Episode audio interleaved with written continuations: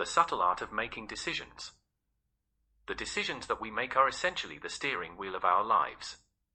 Yet, we are never really taught how to make decisions. Decision making isn't a skill in itself, it is the ability to effectively use a series of skills, frameworks, and tools in unison to reason the situation and respond rationally.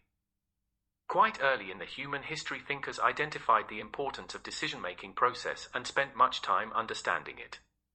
All of them concurred that in some way or other, a decision should be an outcome of rational and deliberate reasoning. If that be true, every person facing the same set of dilemmas will take exactly the same decisions. But that doesn't happen.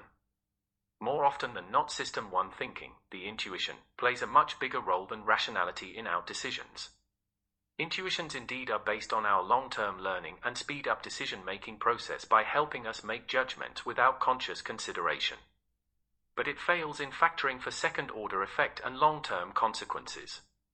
Thus, often the intuitive decisions turn out to be suboptimal. Good decisions have the power to change the world, or at least changing the world for ourselves. We shouldn't be making them subconsciously. Understanding decision making.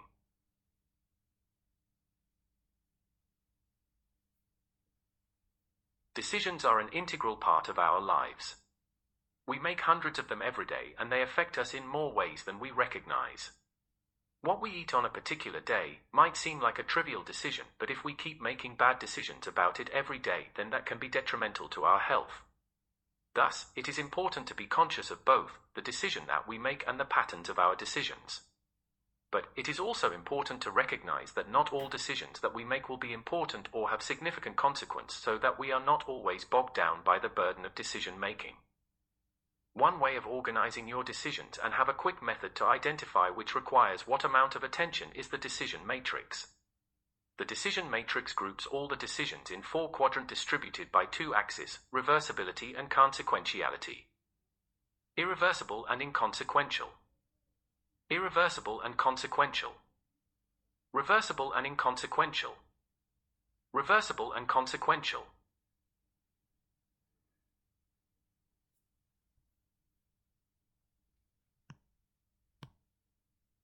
This matrix can be extremely helpful in determining how much time, effort, and attention we would like to spend in each of the decisions. Something which is inconsequential requires our minimal attention. Those which are consequential but reversible can be our playing ground to run experiments and be innovative in our approach. It is the consequential and irreversible ones which demands our complete focus. Why we make bad decision Making good decisions is not a function of intelligence, or at least of the intelligence alone. Extremely intelligent people can make terrible decisions.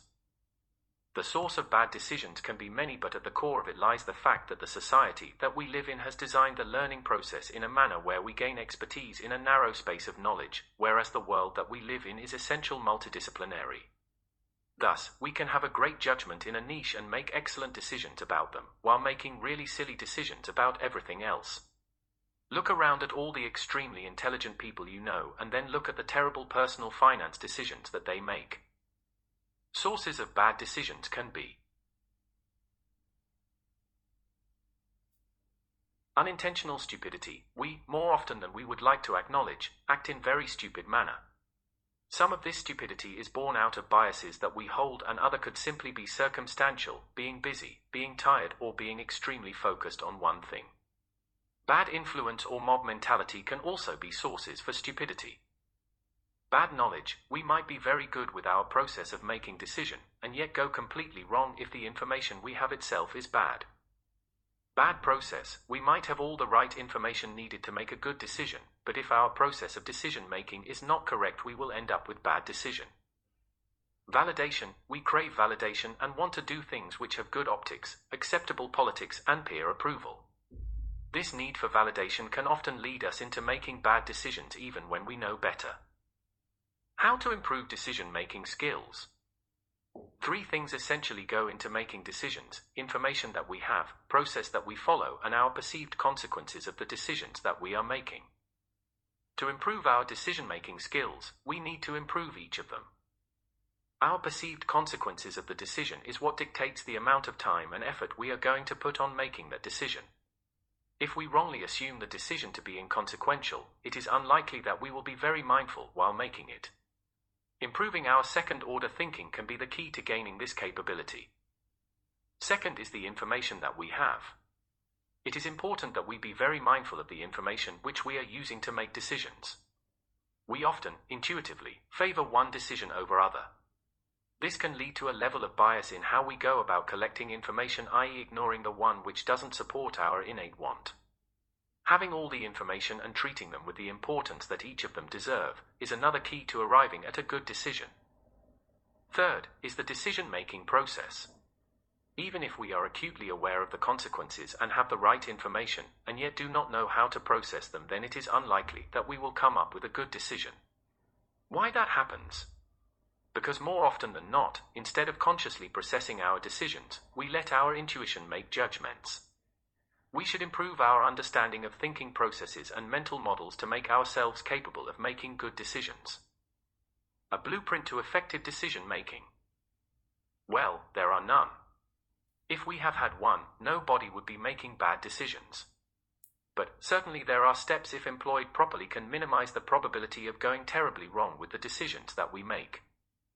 In their book, Smart Choices A Practical Guide to Making Better Decisions, authors John Hammond, Ralph Keeney, and Howard Raiffa suggest eight steps to make good decisions. Define the problem that requires a decision properly and precisely. Identify all the criteria to evaluate the situation and decision. Imagine all the alternatives that exist. Evaluate the consequences of each of them. Understand the trade offs associated with choosing one over other. Seek further clarification or evidence for the uncertainties. Honestly evaluate your own risk capacity. Consider all the decisions that would be linked with this one decision. Be mindful that not all decisions require this kind of rigorous exercise before taking them. Consider the decision matrix. These eight steps are probably what would be employable while dealing with the decisions which are irreversible and consequential. No matter what we do, there will always be some decisions which, in the hindsight, we would realize were not the best one.